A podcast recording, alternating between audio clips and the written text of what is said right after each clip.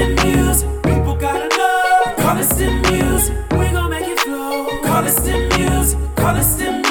Call it. We call it STEM music indeed. Welcome to the STEM Music Podcast. This is a podcast where we like to highlight multicultural STEM professionals and the music they love. I'm your host, Roy Moye III, and today we have an incredible special guest on. She comes from the S in STEM. She holds a bachelor's in marine ecology and conservation and a master's in marine biology. And currently, she's working um, uh, on her PhD uh, studying environment and agriculture. Now, she's an amazing Latina, well regarded as a great TEDx speaker, and regularly writes for Forbes Science.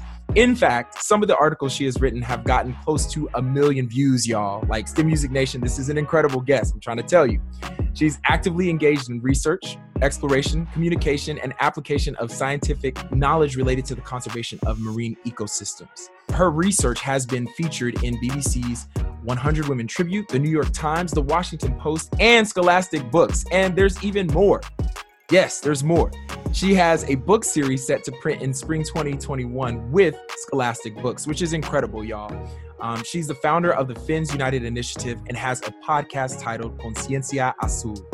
Last but not least, and this is something we will get into in this episode, she has been featured on the Discovery Channel Shark Week, in which she was bitten and dragged by a crocodile, all while trying to study sharks, y'all. This is an incredible guest, STEM Music Nation. Will you please help me welcome Melissa Marquez to the podcast? Welcome, Melissa. How are you doing today? Thank you. I am blushing from that intro. we got you, you covered. Too sweet. No, you're so welcome. We we want you to be on the podcast because your story and just how passionate you are about uh, STEM. Uh, I'm excited to have you on the podcast. So welcome. Uh, we're gonna jump right in and and just kind of talk about uh, your journey as a, a, young child. And so we're always highlighting, you know, the start of everyone's STEM journey on the STEM Music Podcast. And so I remember in our pre-interview, you were talking about, you know, age four, your love of animals. And so I believe that's a perfect entry point for you to let us know how you got into this whole STEM thing. Yeah, I mean, ever since I was little, I knew that I wanted to be a marine biologist. Uh, and according to my parents, and I remember this bit too, uh, when I was four, I said I wanted to be a marine biologist. Oh, wow. Now, of course, when you're a young kid, everyone's like, oh, okay, it's a phase. Like next uh-huh. week, you'll want to be a chef or a firefighter. Yeah. But mine stayed. Like I consistently wow. wanted to be a marine biologist. Uh, and I had a perfect playground growing up to be able to kind of test that out, which was my home island of Puerto Rico. I mean, I'm woo surrounded by water. Exactly. So one of my favorite and actually first memories of my entire life is actually harassing hermit crabs on ah, the beach. wow. um, let's just say many died um, because of my very awful aquarium skills in the beginning. Oh no. um, but it taught me to be super, super interested in marine science and see these animals super close. Um, so that's really where it all started was my home island and just having this amazing playground to kind of play around and of course the support of my parents who were like if you want to be a marine biologist go for it Sure thing. That and that's incredible too to have that support from your parents. Now you highlighted that you grew up a little bit in in, in uh, Puerto Rico, and I believe um, visiting Puerto Rico and also in Mexico as well. So STEM Music Nation, she's a Latina, she's Mexican and Puerto Rican, which is very special to me, y'all, because um, if if you don't know, I'm I happen to be half black, but also half Latino, Mexican, and Puerto Rican. So it's a whole mixture of things. Um, and so to, let's go, Boricua, Mexico, Viva Latino, like everything. So it's it's so cool to have a guest and and actually just meet somebody. We were talking about this in the pre-interview who um, is a mixture of being Mexican and Puerto Rican. You just don't really find that um, you know that often. So uh, we're very excited. And also, we're just going to plug the Super Bowl halftime show we were just talking about. Yes. Like, we're recording at the recording of this podcast. It the, the Super Bowl just happened, and and J Lo and Shakira obviously did the the halftime show, and it was incredible, increíble. So um, that's just our little burst of energy with Latino culture, and hopefully. Um, I know this is going to inspire so many young Latinas, and we'll we'll get to that point later in the podcast. So uh, once again, thank you for for coming on. But yes, like the support of of having your parents, and so um, I believe you had mentioned you had lived in uh, Mexico for some time as well, and so then you transitioned to the U.S. So um, tell us like how that journey was of, of maybe being living in one context one culture and then coming to the states i think you had mentioned when you were around seven or so uh, that mm-hmm. age and and what was that process like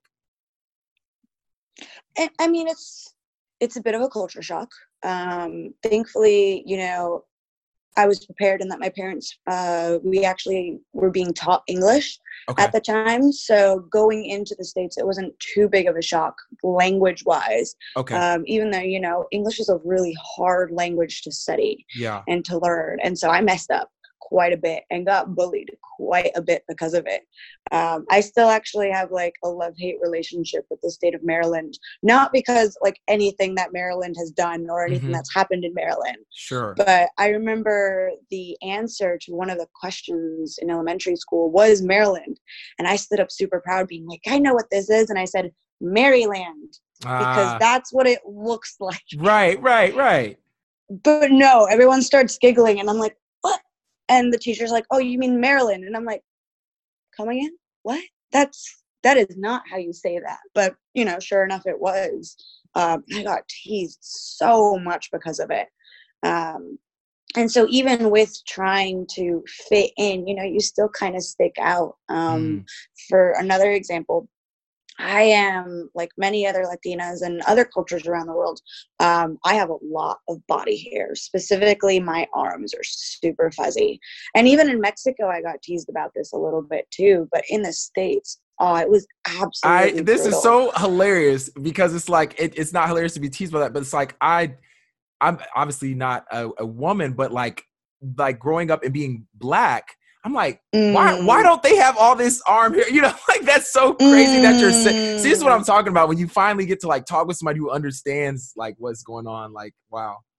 Yeah. Yeah, no, it's it's one of those things like for a really long time. And I think like even today, really, I know very few like Latinas who have as much arm hair as I do and so I was super, super self conscious about it for yeah. a really long time. Sure. Um, and you know what? I'll have to give a shout out to my mom because when I was a teenager, I really, really wanted to shave it.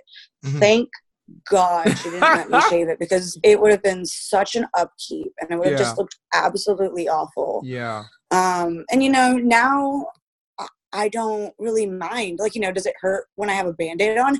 Heck yes. Right, right. But other than that, oh it's gosh. just another part of me and the people that are my friends and love me they don't you know judge me for it or they don't say anything about it sure i mean and that you know and i'm glad you're saying that because it's like this uh it, it, may not have been in in something that i was thinking about regarding the podcast but like I, I love that you're mentioning it because everybody goes through that. It doesn't matter what culture you come from or who you are. Like you're you go through things where um, you don't necessarily like them when you're younger, or you might get teased about certain things, and you know. But having to say, you know what, um, at, at, through this process, I'm going to have to learn how to persevere. You know, um, mm. even if it's not uh, involving STEM or whatever, it's just like in general, just in general, that you know kind of helps prepare you for the other things that you probably ended up facing as you um, moved into the STEM, deeper into the STEM field. So, no, thank you for sharing that because I'm pretty sure, pretty sure there's other Latinos that can relate to that, uh, myself included. So, um, yeah, and you know it's funny because like my mom and my grandmother, um, when I would tell them that I was getting teased about this, be like, "Well, it'll it'll fall off, you know, with age, da da da." And you know, both my parents, um, or my mom and my grandmother, they don't have as much arm hair anymore. They have a little, but not as much. And I would like point to mine, and I'm like, "No, I want it gone now. yes, I don't want to wait until I'm like 50 or 80 for it to fall down. I have problems with it now." Right so it was really hard for them to kind of like get it. And i you know what? I'm sure that they were also teased with it at some point too. Um so yeah it's just trying to embrace those body imperfections. The same exact thing with my legs. I oh my god i wanted to shave from such a long or such a young age because i was just so fuzzy. Um and yeah it's just one of those things that you know it comes with our identidad and i'm really glad that my mom kind of made me stick with it and embrace my body of how it is. Sure thing, sure thing. Man, that's good stuff. That's good stuff. So um in regards to now now you're you know in the states you're growing you're you're getting through these phases of you know being bullied or teased and you're you're growing you know uh, uh some of those skills to combat that and learning how to love yourself and so um i'm just curious in the sense of of the stem journey of how that began to progress because we go from you know your age four to five and you're like i love animals and you're learning you're playing with the the, the uh, you know animals the crabs on the beach and all these different things. But how did that continue to grow as you went into middle and high school? Um, were you getting into certain classes? Were you um, and by the way where were you located like for middle high school? Were you what, what state were you in at that time? So i was in florida at okay. that time. Okay. Um, and in high school we had we didn't have a marine biology class in high school just yet. Um, sure. And obviously, I was in, involved in biology and in physics and chemistry. Um, but the last final year, uh, we could do dual enrollment. So okay. going to high school um, in the morning and then in the afternoon going to a community college. And the community college I went to, Valencia, had a marine biology class. Ah, like, yes, there you perfect. go. Perfect. Um, I was also really lucky as well to kind of have like an intro into marine biology through a program that's called Sea Trek, and it actually still runs to this day, I believe. Okay, cool. And so for Latinas, we have the quinceañera, where when you turn 15, you get this giant party. Yes. I never wanted a giant party. I actually wanted to travel. Um, my parents, when I was younger, went to Europe with me, but obviously at 10 months old, I remembered none of it. and so I was like, I want to go back. But uh, the recession happened, so we weren't able to do that. So they were like, what, like, what else do you want for your 15th? Sure. And I was like, well, I want to know, like, I want to get my scuba diving license. And they were like, okay, we, wow. we can work with that. And so I was really, really lucky um, and really fortunate that my parents worked their butts off mm-hmm. to be able to get me um, into a program that I actually lived aboard a boat for a few weeks. Wow. Had a sail. Wow. Um, but also got my scuba diving license, um, so my open water advanced license. And so through that, I was able to do like my own science projects, which I looked at coral bleaching um, in regards to depth in the British Virgin Islands. Learned how to sail and also learned how to scuba dive to and really like nail. All right. Hmm? No, I was just saying, and this was all while you were still in high school. Yeah, this was wow. when I was in high school. Wow. Um, and so that really like they were like, all right, we'll do this, and we'll see actually if you want you know, if you want to be sure. a marine biologist, you've been talking about being a marine biologist, we're going to put you in the field, see if this is actually what you want. Sure. Um, so it was not just a throwaway party that I could look at pictures years from now. It was actually a stepping stone into my career. That's awesome. Um, and as soon as I came back, my parents basically were like, Well, what do you think? And I'm like, I never want to come back. I am a marine biologist. That is it. And that cemented it. So that there marine biology course that I then took at the community college mm-hmm. just continued furthering my step in there uh, because you know I didn't have a marine bio class in high school. Sure. Uh, so yeah, no, I was super lucky. Uh, bless my dad because I didn't have a driver's license at the time, so he would actually take me to that university every single time I had that course, which was mm. like every week for a few months. Wow. And because the course was like far enough away that he couldn't drive back, he would actually sit in the library and do his own stuff and wait for me. Wow. Um, so yeah, where I am today, uh, I, I couldn't do it without my parents and their support. And I'm really, really lucky because I know a lot of people, regardless of culture, mm-hmm, uh, mm-hmm. don't have the support of their family. Right. Um, and mine have it in spades.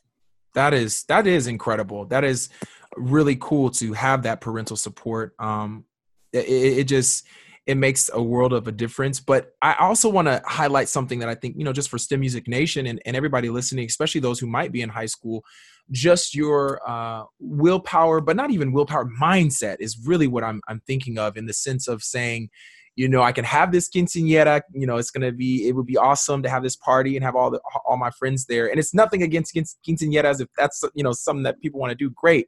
And you know, because some people might be able to do both things or whatever. But for mm. you to mm. just have the mindset to say, you know, I really, I really want to dive into this uh, for for lack of a better terms or whatever. But I want to I want to experience and see if this is something that uh, I really want to do professionally and and do as a career.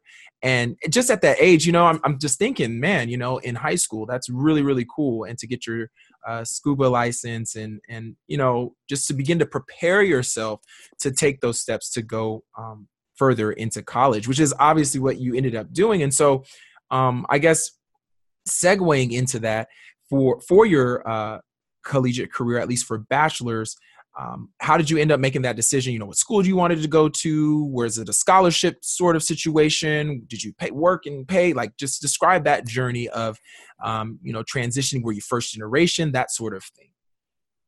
Yeah uh, so i ended up going to school for my bachelor's degree in sarasota florida.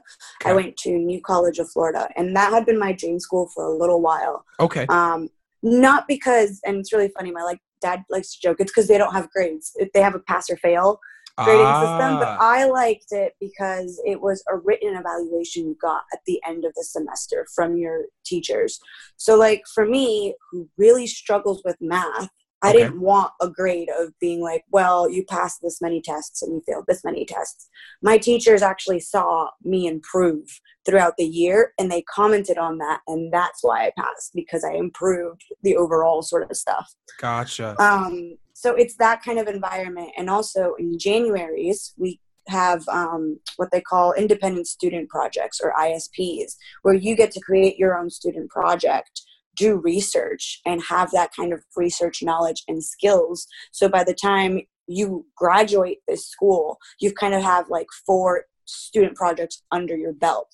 Wow, that including is, a senior thesis. That's incredible. Like actually just hearing that, I'm like, man, because because you're getting the real experience and you're creating it, right? You're not like being told yeah. like this is what you need to study or this is what you need to do. And I'm, you know, a lot we all have you know people who've gone to college or you know gotten a bachelor's you, you usually have group projects and all that stuff but um, that sounds really unique in a sense of creating it yeah. and saying you know for every year that's awesome yeah and it's really self-motivated and whatnot too like you have to do the work you have to sure. sit down with the professors show them what you're going to do your methods the results that you want um, and then of course you show them the end result as well um, so i absolutely love that and i thought it would kind of get me ahead of the game because marine biology is a very competitive uh, field, like many uh, science okay uh, industries. And so I thought it would kind of give me an edge, but also I just love the idea of being able to have, be in charge of a project and do things. Sure. Um, so for those ISPs, um, the first two were shark related. Uh, I went to the Bahamas to the Bimini Shark Lab, um, and then the second one, I actually went to South Africa to study great white sharks. Wow. Uh, which actually ended up being like the overall theme for my uh, senior thesis that I ended up doing. The third one, um, I ended up actually doing on the Florida scrub jay, but I was working with GIS, which is what I wanted to learn, a skill I wanted to learn. Uh, okay. So that's why I kind of like abruptly switched. And what was but GIS? Uh, GIS is like a mapping tool. Okay. Um, as best as I can describe it. So essentially, you can you have all of these layers of data, um, and the layers can come up with different bits of a map. Um, and it's really interactive. It's really difficult. I remember some of the skills. I'm a bit rusty. sure, sure, sure. No, I think a friend of mine was um, telling was me really about good. that. Yeah, yeah, it, it's really really good. That is so. So were those like funded via the school? Because you're going to South Africa, you're going to the Bahamas, which I know the Bahamas is close to Florida, but like, how how did that process work of like getting there mm-hmm. and like all of that? So one of the nice things about the school too is that it does have scholarships, um, okay. and so me getting into the school was actually through the Bright Future Scholarship okay. um, that Florida has. So good grades, um, being involved in community service and whatnot, allowed it to pay for um, the majority of my tuition, if not all of go. it. Nice. Um, and then for those individual projects, um, we had small grants that people, uh, donors, would actually give money to support these kind of projects um, in the school. And then us as students, it was almost like a mini grant application where you would apply for X amount of money and whatnot. And so I applied for those mini grants and I got them both times. Um, so nice. thankfully, I didn't really have to pay anything out of pocket. Um, and when I wasn't doing that, uh, I also had a job. Um, okay. I had two jobs. So I worked at retail for a little bit, uh, but I was also one of the student tour guides for the school. Okay, oh, I could definitely see that. You're definitely personable, and yeah, that, that I could see that. Um, that's really great. And I think that's something that I want to highlight for STEM Music Nation right now is just um, being able to be aware of your resources you know um, i think you said mm. it was mm. called bright futures is that what that program was yep. called so for any students i'm assuming that's still going on now um, any, yeah, any... I think it's changed of the structure, but I believe Bright Futures is still a very big thing. So if you're a student in Florida, definitely check that out. That's exactly what I was gonna say. You know, and even if you're in other states, you know, um, I know I had uh, I, I grew up in the state of Missouri, and there was something called A plus, which I think would take care of um, your first two years of, of uh, community college if you went that route. And then I know Tennessee Promise, my cousins I'm working with them to try and uh, get them into Tennessee Promise in the state of Tennessee, where you know uh, community college two years paper. So I mean, there's just different options out there for especially those who might be listening, who might be um, high school students trying to make that transition. Obviously, there's the traditional scholarships, but um, you know programs like that in different states. You know, and especially we're highlighting Florida in this in regards to that bachelor's. So um, that's actually pretty impressive to be a, a, college student. And obviously, you're in love with this marine biology. That's what you want to do. And so you're getting a chance to go to the Bahamas to South Africa and study um, sharks. And so, uh, you know, we read in the bio at the beginning that, you know, you ended up to go on to get your master's. And so one of the things, STEM Music Nation, you should know about this podcast interview is that uh, Melissa is halfway around the world from where I'm at. so um, right now, I'm going to say my time locally, and then I want you to share your time locally. So my time locally here in Wichita, Kansas, is 4:55 p.m. Central Time, and what's your time? 6:55 a.m. the next day out of Perth, Australia. Perth, Australia. So y'all, STEM Music Nation, we have someone who is living in Perth, Australia right now on the podcast, which is pretty incredible. Um, and so I know you stopped somewhere else prior to Australia to you know get your master's. And so tell us about that journey of you go through bachelor's, you're doing these awesome research um, projects, studying sharks in these multiple international locations, and then what was that deciding factor of like, okay, maybe I could go to you know industry right now, or you know maybe I want to go get my master's and kind of how you ended up you know choosing the location to go and like just everything regarding that process. Yeah so i thought there, there's some people that go from a bachelor's straight to a phd okay. and i thought because of the education that I received in New College that maybe that was a possible venue for me. Uh, sure. But nobody wanted that. Like none of the people that I reached out to were keen on that idea. They were just like, oh no, I'll get a master's first and then we'll talk. So I started applying for master's opportunities. And it was very much a you need a project before you apply. Okay. but you also need the money and it's like but i need to have a project approved by the school before I start being able to get money. So it was very much chicken for the egg thing. Gotcha. So in the United States, I got nothing. Like mm. I was rejected from so many schools and I started feeling really discouraged. Wow. Um, and I had no idea what I was going to do. Um, I actually was working retail at one point and I used to have like nightmares of me just working in retail until I was like 80 something. Oh my goodness. it like That's, kept yeah. me up at night. And I had like a really bad existential crisis almost in a way. Uh, but I found this amazing master's opportunity through social media, through Facebook, actually. Okay. Uh, and it was someone who said that their advisor was looking for a master's student in regards to looking at habitat use of chimeras. Now, to back it up and give a little bit of scientific context, uh, the group that sharks are in collectively is known as chondrichthyans. And chondrichthyans include sharks, stingrays, and skates, which skates are kind of like a stingray looking animal. And then you've got these chimeras, which are usually deep sea. Okay. Animals that look a little bit funky. Um, they come in all different shapes and sizes. Um, some of them have been in international news because one of them actually looks like Zero, from oh. The Nightmare Before Christmas. Huh. Um, which is really, really cute. It's one of my favorites. Um, and they're just really odd looking animals and there's not that much about them like known about them okay um so i applied for this and there was a stipend and a scholarship involved as well and so i was like i'll apply for it i know it's technically for kiwis but let me go ahead and apply for it and i never in a million years thought i was going to get it sure. uh, specifically because it was in New Zealand. Ah, okay. Well, I ended up like long story short, I ended up getting it. I Congrats, woke up at like four o'clock in the morning to an email being like, "You're in. Wow. Congrats, you're like moving to New Zealand." And I was like, oh, "That's amazing. Oh, that's the farthest I've ever lived from my family." sure, sure, sure.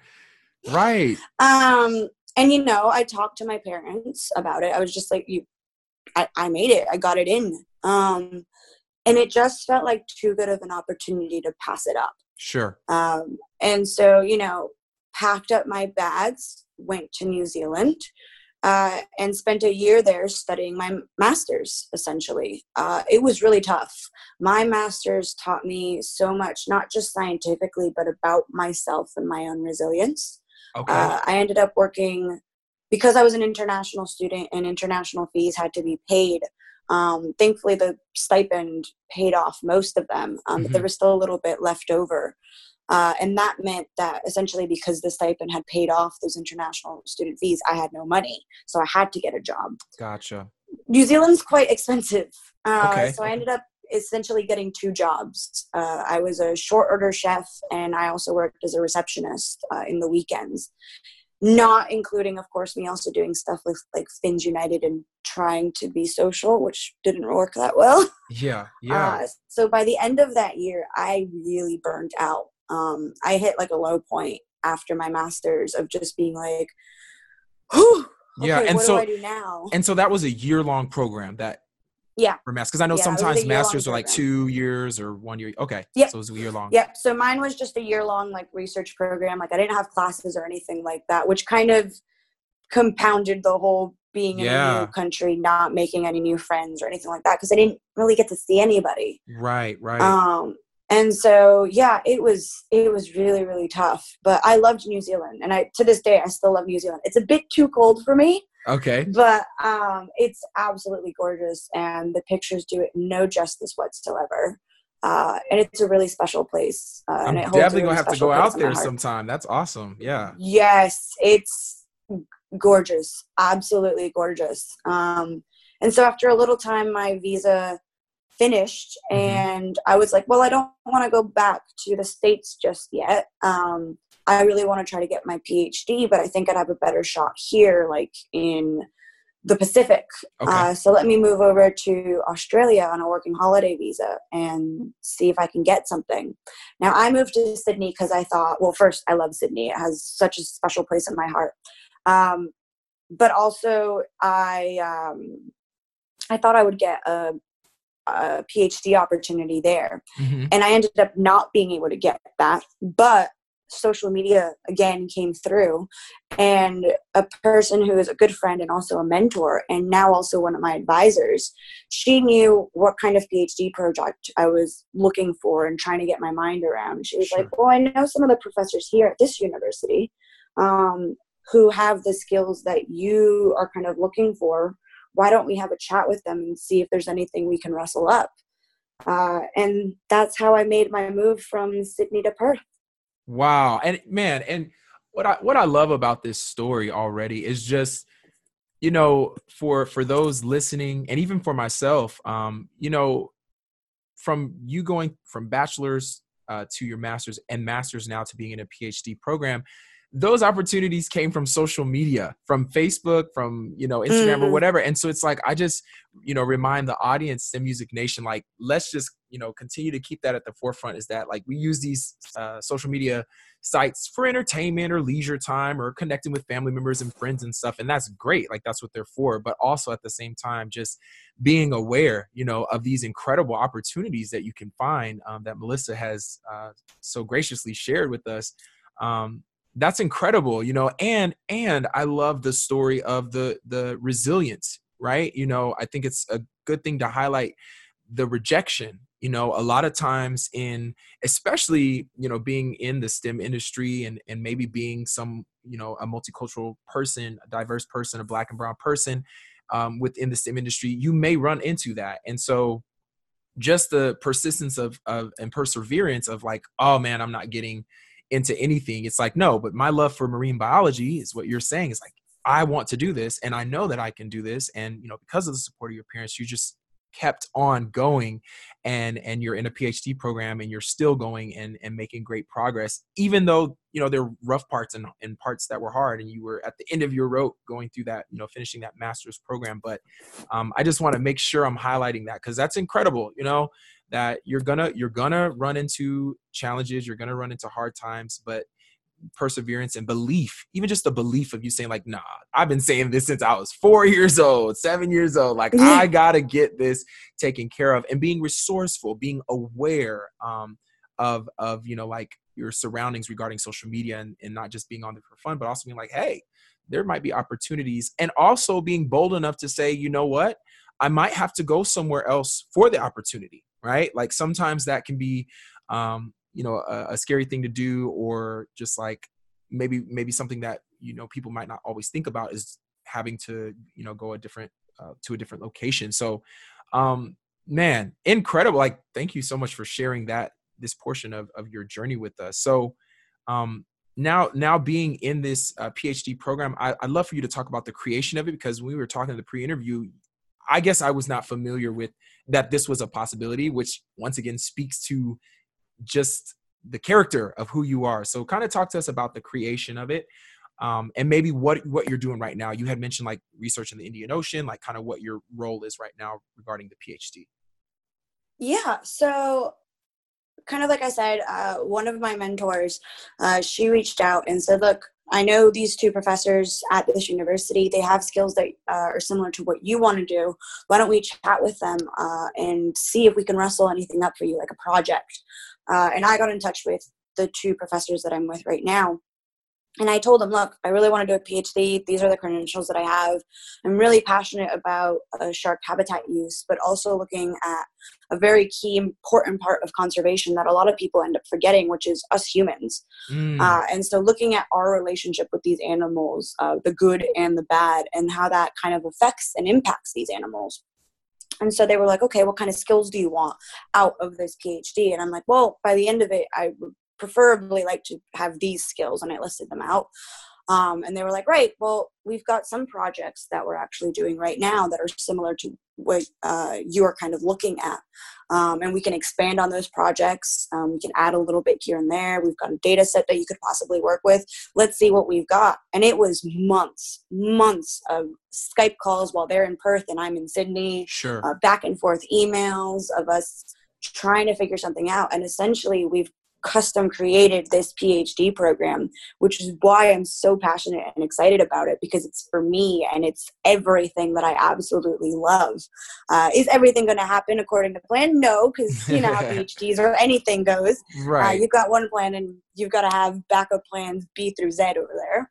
Uh, but it, it just fills me with so much passion and it's such a multidisciplinary project which i absolutely love so i'm looking at habitat use of sharks. So figuring out why they are, where they are, uh, okay. in certain key points here in the Indian Ocean.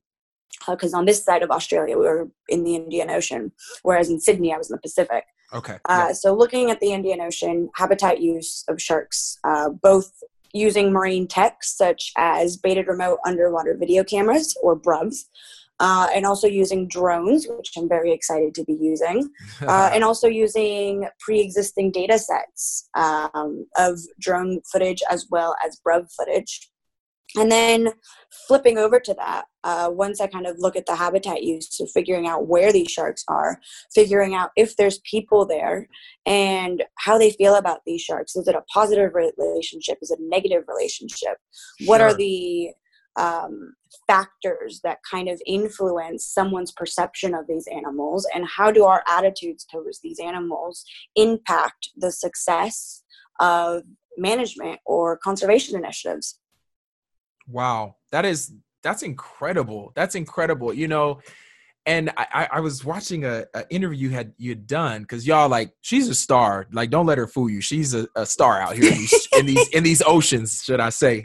Um, uh, it, for her love for sharks. Um, but I, I love what you had said because I, I guess I'm indifferent. Like I, i have never really been. I've been to you know to an ocean before, but like I don't spend a lot of time. You know, I, I'm landlocked, obviously. So in Kansas, so um, you know, my relationship with sharks is like distant, right? Like I'm not mm. you know day to day thinking about it. So I'm I'm like kind of indifferent. You know, I'm like they're animals and I love animals as well. Like we used to we used to get my siblings and I used to get Smithsonian books all the time. So we'd be like learning about like sea lions and elephants and what otters, whatever, like just all these different animals. So um, I've always been interested in them as well. And I really didn't grow up it, with media like TV mm. or movies and stuff like that. So I didn't see Jaws. Like I, I don't have that kind of like you know context.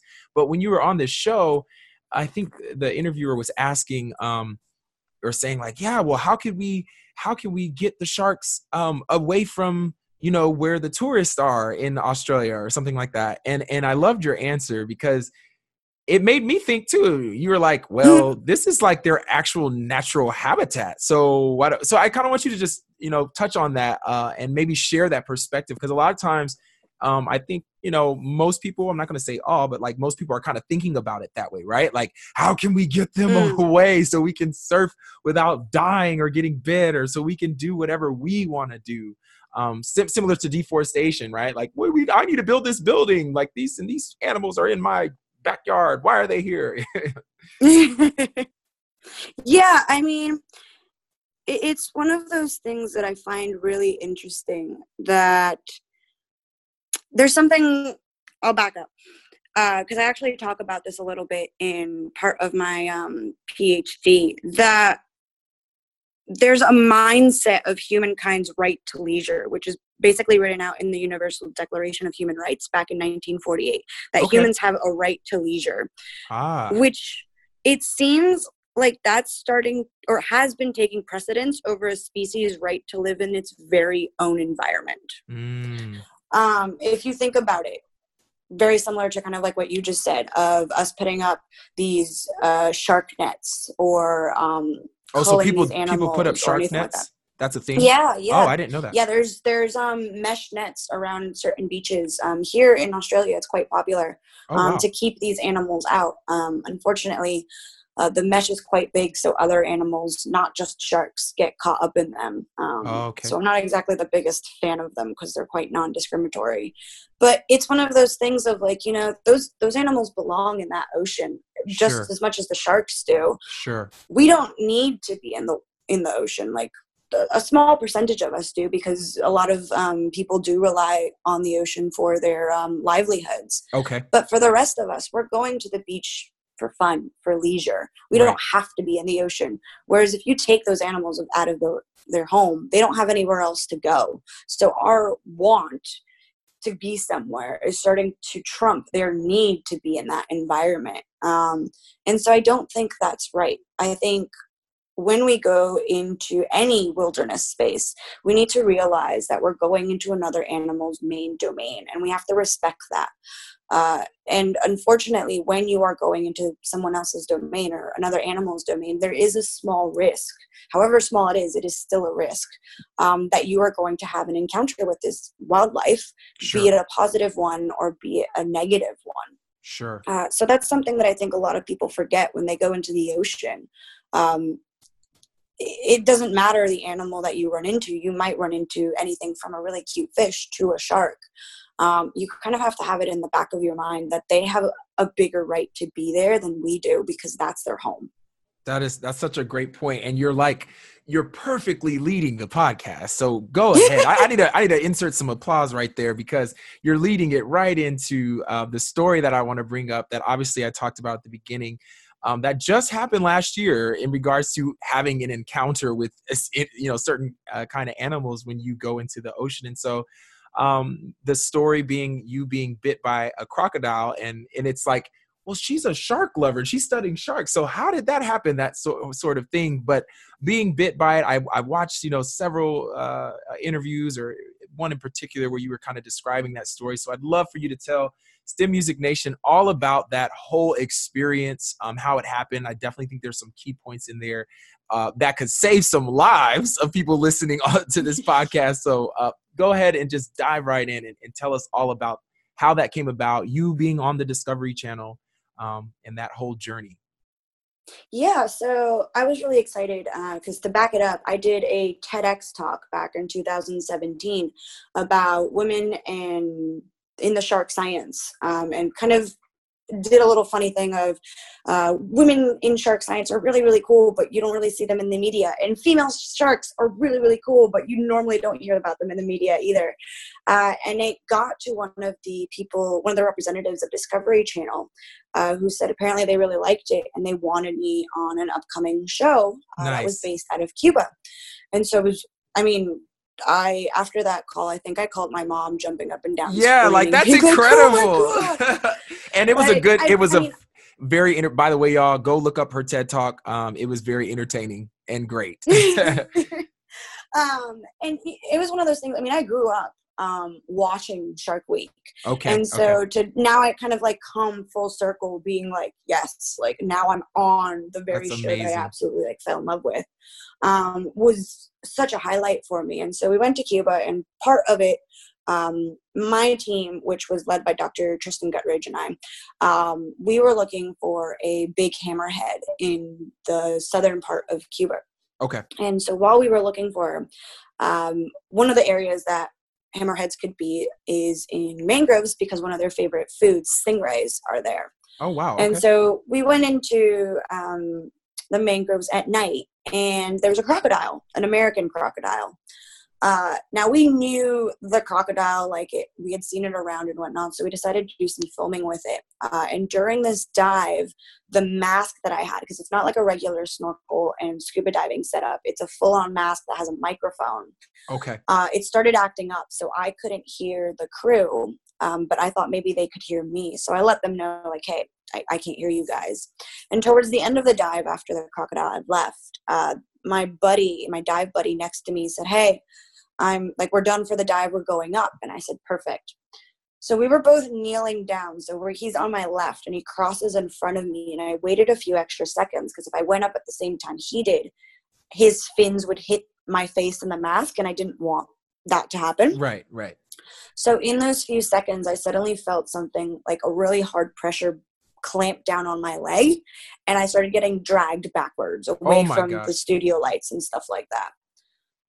Wow. Um, It's funny because when I talk to people about this situation, they're just like, What did you do next? Yes, yes. And I started going through my head very methodically of what was happening. I was like, Right, okay, I can't believe this is happening. Right, it's not a shark because sharks don't bite this way, so it's probably a crocodile. Right, don't move your leg because if you move your leg, it's going to bite down even harder, or it might do a death roll, and that's not good. And like, it, it was really interesting, like how quickly my mind kind of went into a list.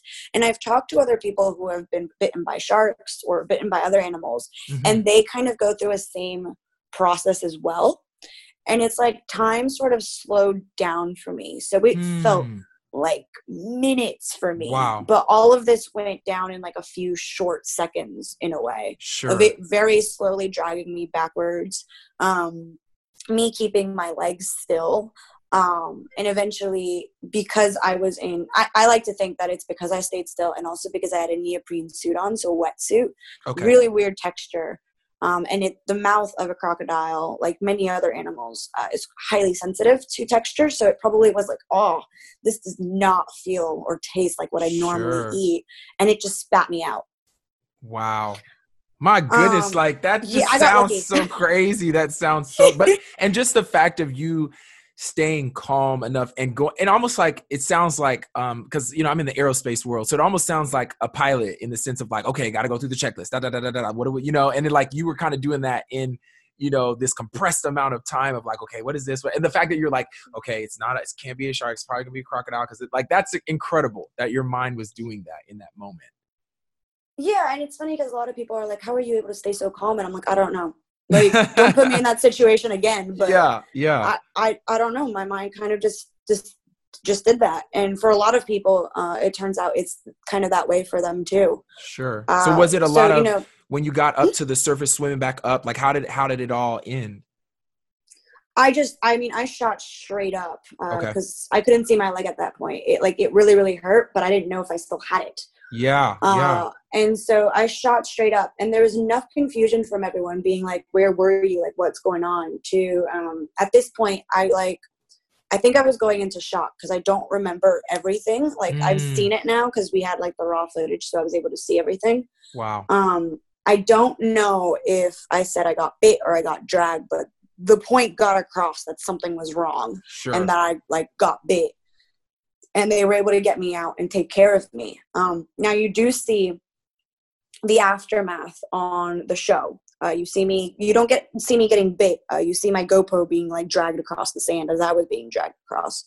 Okay. Uh, okay. But you see the after of me getting like pulled up um, of the medic, uh, my Hudson, absolutely being a beast and taking care of everything. Wow. Uh, and when we, when I knew that this show was gonna air that bit, uh, it was really important to me and also to the producers and everyone else in the crew to let the audience know that a we had done all of the safety things correctly. It was literally just a freak accident. Yeah, yeah. Uh, you can prepare for everything and things happen.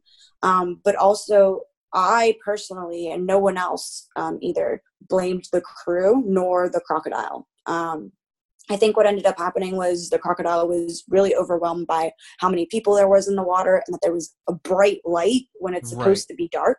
Right. Probably got disoriented, went away uh, to the floor, uh, to the ocean floor to kind of like chill out and reorient itself. It bumped into my leg and it did what's called an exploratory bite, and sharks do it too. Okay. Uh, where you kind of take a little bit of a nibble to figure out if something's food or to figure out what something is.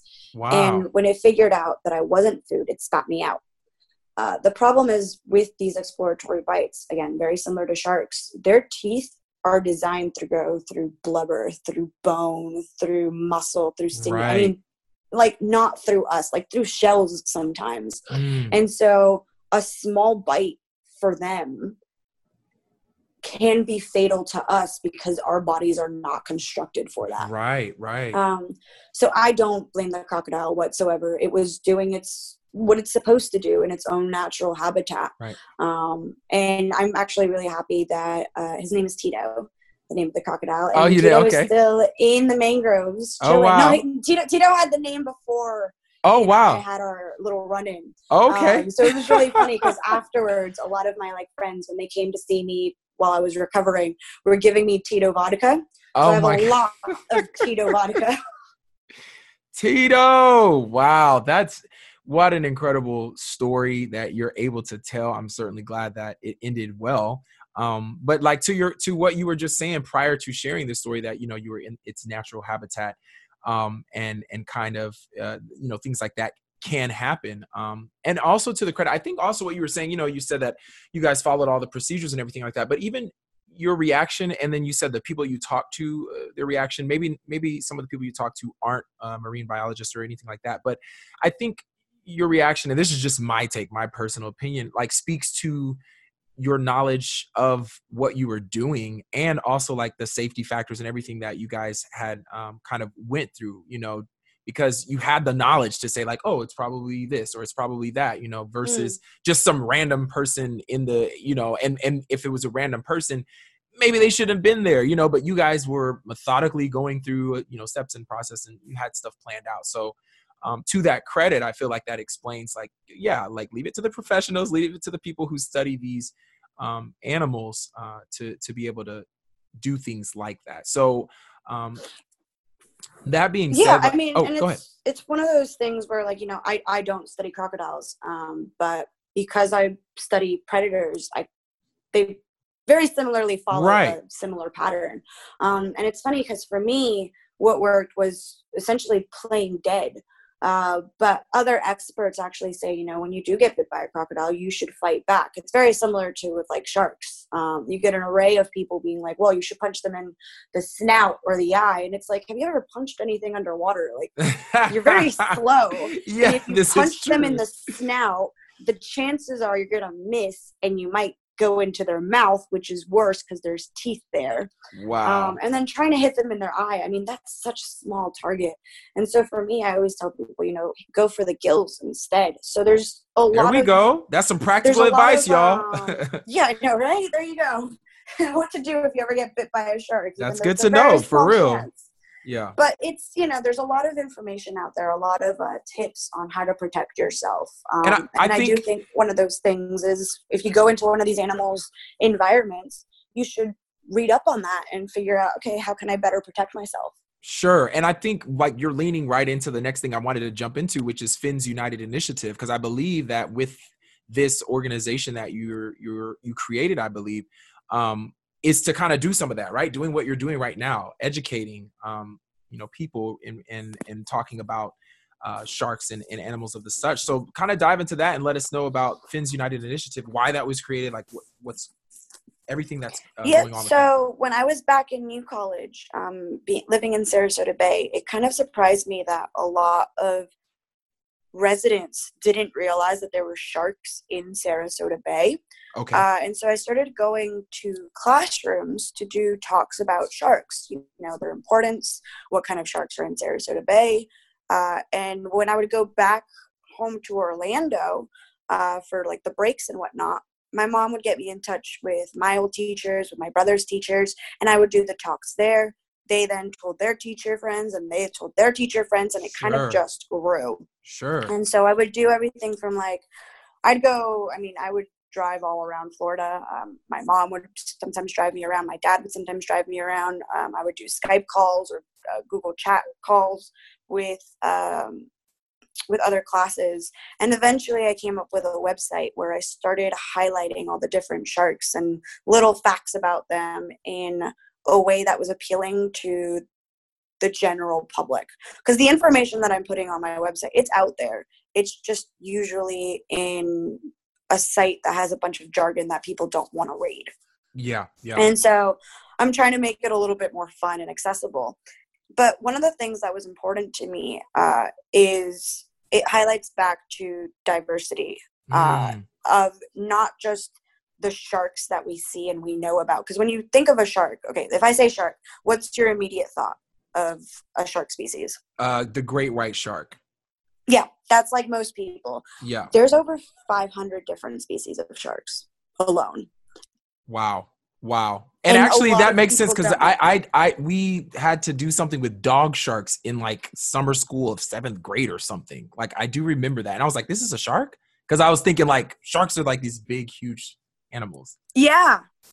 Yeah, yeah, yeah. And so a lot of people don't know that there's a lot of different species of wow, sharks. So they're scared of just the word shark because they sure. think of these, you know, the normal looking sharks uh, sure. uh, or the stereotypical looking sharks. But there's really cute sharks out there. People are like, wait, what? And I'm like, no, no, no. Let me show you this picture of like an epaulet shark, which is one of the walking sharks that we have here in Australia. And people are like, that's adorable. I'm like, yes, that's a shark.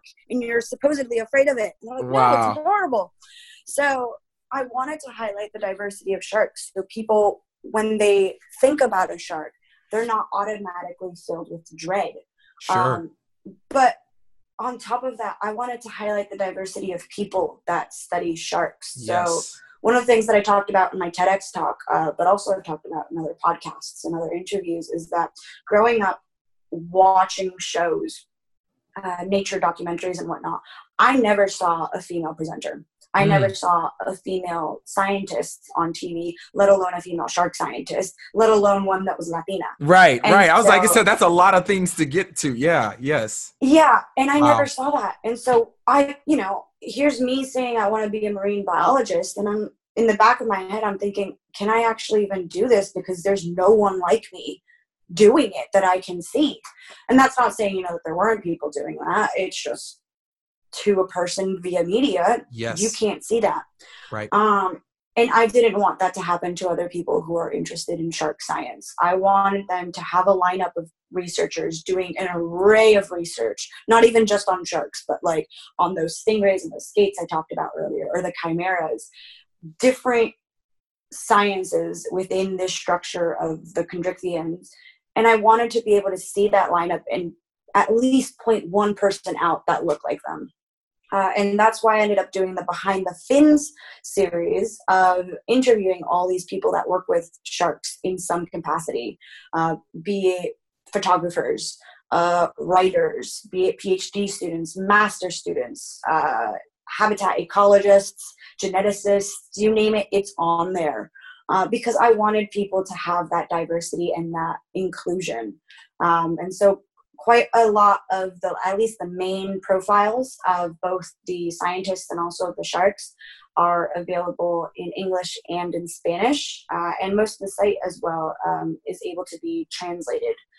Uh, so it, I love that. I, people can learn about these animals in their own language. That's that's incredible, and and just the fact of being able to show. I mean, that's that's what the STEM Music Podcast is all about, as well as just highlighting STEM, you know, multicultural STEM professionals. You know, people who are out here in the world, scientists, engineers, you know, um, people in technology who are coming from different different backgrounds, and so um, you know, you being a Latina in STEM, in science, in marine biology, and how many other young girls, just like the young girls that were watching JLo and Shakira in the halftime show, you know, they're going to be able to be like, oh, wait, like I'm listening to somebody who is a Latina in STEM, in science, in marine biology. I can go look up, you know, at the Fins United Initiative website and, and find these different videos of, of multicultural people studying sharks. Um, and, and I love that you're doing that for your niche, for what it is that you're. I, I have a, a phrase that I love to say do what you can with what you have where you're at. And you're doing that. You're doing exactly that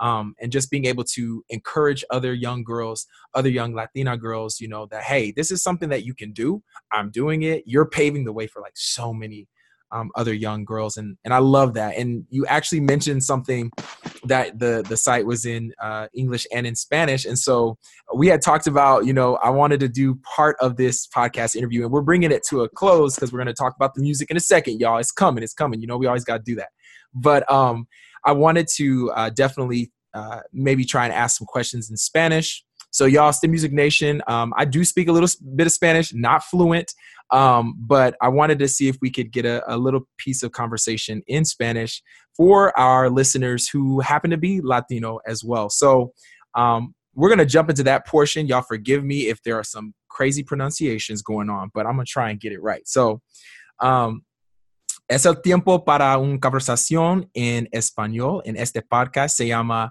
The STEM Music Podcast. Um, entonces, mi primera pregunta es, ¿qué consejos les darías a alguien interesado en STEM?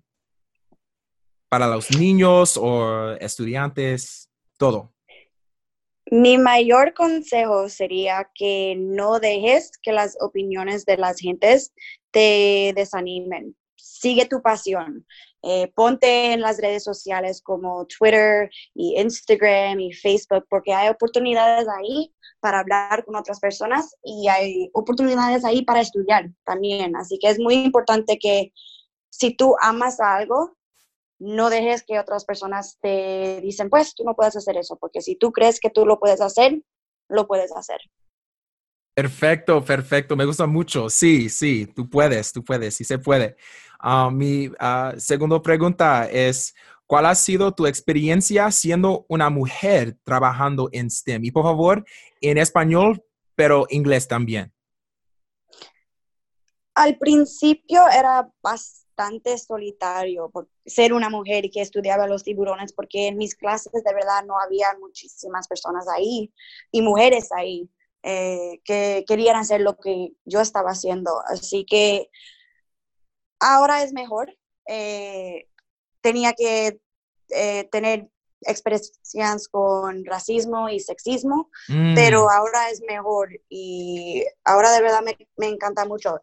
no, todo no, no, es perfecto, pero este, hay personas ahí y yo tengo una red de apoyo de amigos y amigas buenísimas, que cuando necesito ayuda están ahí y me dan la ayuda. Eh, yo tengo profesores eh, y mentores increíbles que me van a ayudar a motivarme también. Qué bueno, qué bueno, sí. Um, so in, so in, English, in English yeah. yeah. so in English, basically, that's oh my gosh, we're doing great. Woo! I'm really talking about myself. You, you, awesome. you, got this. Thank great. you, thank you. We got one more, but in English, the, so the question I was asking for those who, who just only speak English is, um, what's your what's her experience like as a, a woman in STEM? So studying sharks, as she said, tiburones. Like, what is that like? So go ahead and answer that in English yeah, so it's been really lonely um, the first couple of years just because there weren't that many uh, women in my marine biology classes or in my like uh, shark science classes. Uh, but thankfully, you know, that has kind of changed uh, thanks to social media. Yeah. Uh, getting that group of support, um, seeing all those amazing women, uh, many of them that I actually highlight in my TEDx talk. Um, behind me. That last slide. There's, I mean, okay. all of yeah, those yeah, are yeah, friends, which is really really nice. Um, but you know, it, it was tough at first because I dealt with racism, mm. with sexism, uh, with ageism actually as well. Okay. Wow. Um, kind of breaking into uh, this career, but I'm really lucky that you know I've got a good support system in my family and my friends. Uh, I've got mentors and I've got professors that believe in me and helped motivate me. So I'm I'm really grateful for everyone who's kind of been a part of my journey because without them I wouldn't be where I am today. No, that's perfect. Yeah, and and you know, because I, I like that you're you, you're sharing it, and I, and I asked the question because sometimes you know I, I see you as somebody just from talking to you and your character, you're not somebody who's like, oh my gosh, I woke up in the morning, I'm Latina, oh, woe is me. That's not how you live your life, and so, but I I want to make sure that I do highlight that people like you and myself, like we do actually run against um, racism in, in moments like that in either in our childhood through our careers whatever and so it's a real thing so i just don't want people to feel like you hear this incredible story and think that you didn't have to you know experience certain things and you did um you yeah. know so i love that you're able to to speak on that and share that so thank you thank you for that um and just to show that like you you experienced it you but you you turn to your circle you turn to your support which is you know we can't do it alone you know and we that's something we all have to know um and you were able to get that support to encourage you to move forward. So um, love that, love that. Okay, last question uh, in Spanish. ¿Qué te inspiró a comenzar tu podcast Conciencia Azul? Conciencia Azul. Eh, yo vi en, en las personas que estaban comunicando la ciencia. Hay más personas que se ven diferente, pero no es inclu incluido. Así que es más diversidad, pero no hay mucha inclusión. Y yo quería tener conversaciones de la conservación en, en, español y no teníamos eso, así que eh, con Speak Up for Blue, eh, que es un podcast que Andrew Lewin es el host de, eh, él dijo, mira, yo te puedo ayudar, podemos hacer un podcast y te puedo ayudar con eso. Y yo dije, pues pues por, por supuesto, sí. Y ahora tenemos a Conciencia Azul. Qué bueno, qué bueno. Buen trabajo tú, sí. Like, I mean, like, that's great. Like, I just go Spanglish right back into English. Um, no, that's that's hey, really hey, cool. it's Spanglish is 100% the mother tongue of Puerto Rico in a lot of places. So. Right, right, right, right, right, right, right.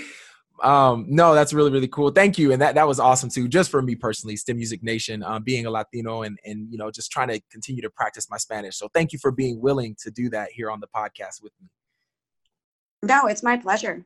All right. So we are going to jump into the songs. It is that time stem music nation. You know at the end of our podcast we always got to jump in talk about some music that the guest our guest uh, melissa today um, sent over. So I had a chance to listen to it. And so these will be really quick, almost kind of like rapid fire. Um, but basically, I'll just I'll uh, mention the song name, who the artist was, and then I have just some quick bullet points of what I thought about it or what stuck out to me, and then I'll say, hey, so what? Why'd you pick it or whatever, and then we'll just kind of quickly go through them before we uh, finish up. So the first one, Meditjin, I think is what he it, how they were pronouncing it uh, by Baker yes. Boy and JessB. Let me tell you something. I was not ready when that song came on, and I watched the video too. So like, I would encourage uh, listeners to Music Nation, y'all check out the video of Meditjin by Baker Boy and JessB. But I wrote, loved the energy.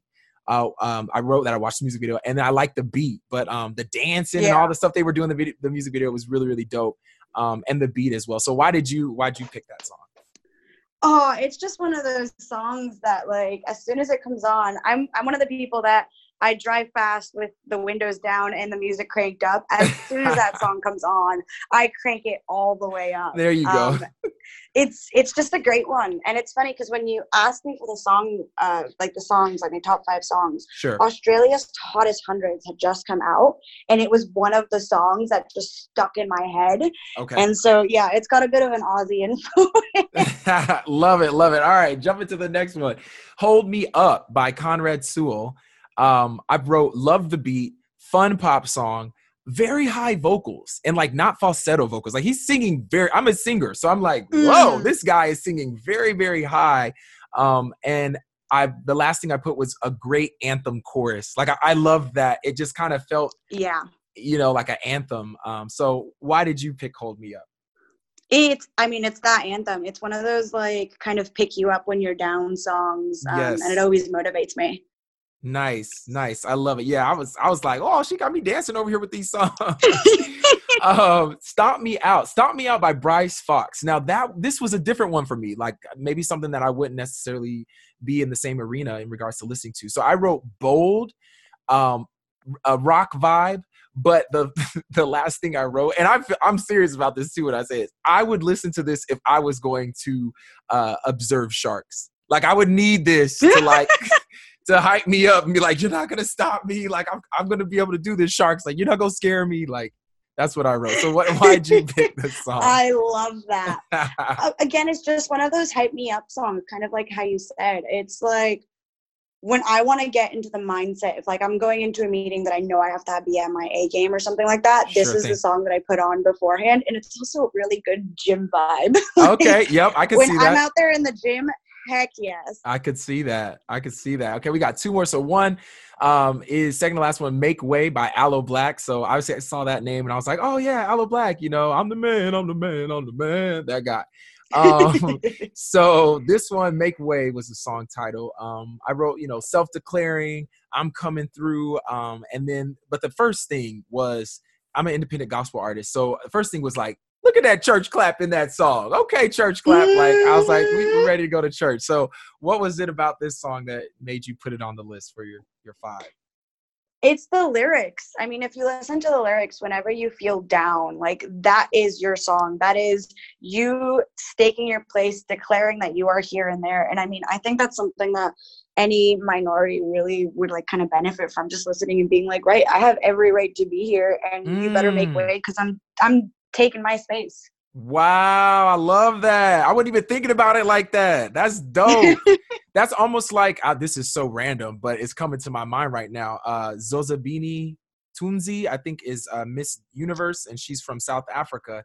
Um, and her speech, I just remember her saying that we need to take up space, like as women, you know, and and even as Black women. So I was just like, man, like that's dope you know hearing her say that. So now that now you got me thinking about the song in a whole different way. Like i love that. Yeah like it's okay as diverse folks especially in stem to take up space. Like we need to take up space so that we can continue to grow um, this this stem industry with diverse individuals from all different backgrounds. I love that. I love that. Man good perspective. Uh starry eyes was the last one by LAB um this was my favorite song off of the list that you have. Yes!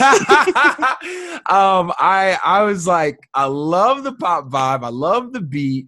Um, if you can if you can grab me with the beat, um, and then and even the lyrics, and it, it just was it was just a good vibe. Like I'm listening to it after this uh, episode interview is over with today. Like I'm that's what I'm going to be listening to. So, uh, why did you pick that song? LAB is a Kiwi band, actually. Um, and I had heard of them before I actually moved to Australia, but one of my best mates like reintroduced me to them and some of their okay. like newer stuff. Okay. And I just fell in love with it again. And I was like, right, there we go. Yeah. And yeah, it's just a good summer vibe. Like, Love that. And, Again, and you roll down the windows, go to the beach, listen to this. I'm kind of jealous every time you say that because I'm I'm sitting here in Kansas like, what? Roll down the windows. Like it's cold. Oh. I, I, I, don't understand. Oh. But what weirdly? No, don't be too jealous. Don't be too jealous. It's 120 degrees. Oh my gosh! Wow. Yeah. yeah okay. Okay. That's a 120 degrees. Wow, that is crazy. So weirdly enough, though, like two days ago here, um, Super Bowl Sunday, Super Bowl Sunday, it was 72 degrees here, and and now it's like 31. I'm like, this is so crazy. I don't know what's going on, but yeah, no, for real. The Midwest weather in the United States is crazy like that. But wow, 120. Yeah, that's that's that's kind of hot. That's kind of wow. Yeah, you you got to roll down the windows. Hace calor. exactly. You put the AC in the car, all you get is hot air. So I'm like, no, oh, I'm rolling wow. down the windows. There you go. There you go. Well, man, this has been a great uh, podcast interview. Um, Melissa, you've been a great guest. Like we've been able to talk in Spanish a little bit. We've been able to go through several of your stories, and I definitely feel like you're inspiring. You're going to inspire so many people, even people who who aren't Latino or who aren't women. Like you're just going to inspire people to. I think what I'm gathering from this whole episode, this whole interview is just go after your dreams and go after them with like this fire and this passion. And when you get rejected, just keep trying and be resourceful. Look at the resources and uh, that you have around you and just just keep going. Build your support system and keep going. And so um, you've, you've touched on a lot of things in regards to advice already. And so I would just say, um, and we even talked about that in Spanish, like what advice you would give. So, um, the English side of it, let's end with that final question. Just what advice would you give um, to any young STEM professional, or it could be, I mean, the demographic for STEM Music Nation is anywhere from young kids, you know, in high school to students in college to young professionals. Um, you know, what advice would you give? It could it could be to all of the that you know the, the, that audience. It could be to a certain uh, specific demographic. But what would you like to leave STEM Music Nation with? I think the biggest advice that I could give is if you're passionate about something, if you love something, don't let something stand in the way of it. Um, there's going to mm. be a lot of people who are naysayers who say you can't do this, this, and this for whatever reasons. Um, some of it will be constructive criticism. A lot of it won't be. Um, you know, you have to pick and choose which which is which. Um, sure. But I think if you are really passionate about something, if there is something that fires you up, stick with that because so many people don't have something that fires them up. So when you find that special something, hold on to it for dear life and don't let anyone take it from you. Um, and you know, it's again, I've been really lucky that I have such a good support system. I know a lot of people out there don't. Um, if you guys ever need a cheerleader, just reach out to me on social media. I'd be happy to cheer you on doing whatever it is that you're doing. Sure, go ahead and give them your go ahead and give them your socials. Yeah, so um, on Twitter, it's at MCM Sharks XX. And on Instagram, it's Melissa Cristina Marquez. Um, that's the entire uh, username. Um, or you can just look me up on Google, and there's other ways you can find me there, like through email and whatnot. So, yeah, I'm here for you guys. I know it's tough, but um, yeah, if you need someone who needs a cheerleader, I'm happy to do it. I'm loud enough. I love, I love that. So, STEM Music Nation, you got a resource right there. Hit her up. Um, check out her stuff. Uh, check out her Discovery Channel um, document. Check check out everything that she's mentioned in this uh, podcast or TED Talk. Everything, and as she just said, she's a resource. So if especially if you're interested in marine biology or anything in that uh, kind of uh, area arena, uh, hit her up. Um, but Melissa, thank you so much for being on the podcast today. You've been an incredible guest. You've added so much value to STEM Music Nation. So thank you for being a part of this interview. Thank you for me. It's been an absolute honor and pleasure. That is awesome. All right, STEM Music Nation. So that concludes this episode of the STEM Music Podcast. Um, as usual, if this is your first time listening, welcome and uh, feel free to follow us at the STEM Music. That's at T H E S T E M U S I C. And that's on all platforms. So Facebook, Instagram, um, LinkedIn, anywhere you want to find us at the STEM Music. And then you can also always check us out at the website www.roymoye3music.com slash stem music. Thank you so much for tuning in and have a great rest of your day. Peace. Everywhere we go call it stem music. People gotta know call it stem music. We make it flow. Call it stem music call it stem music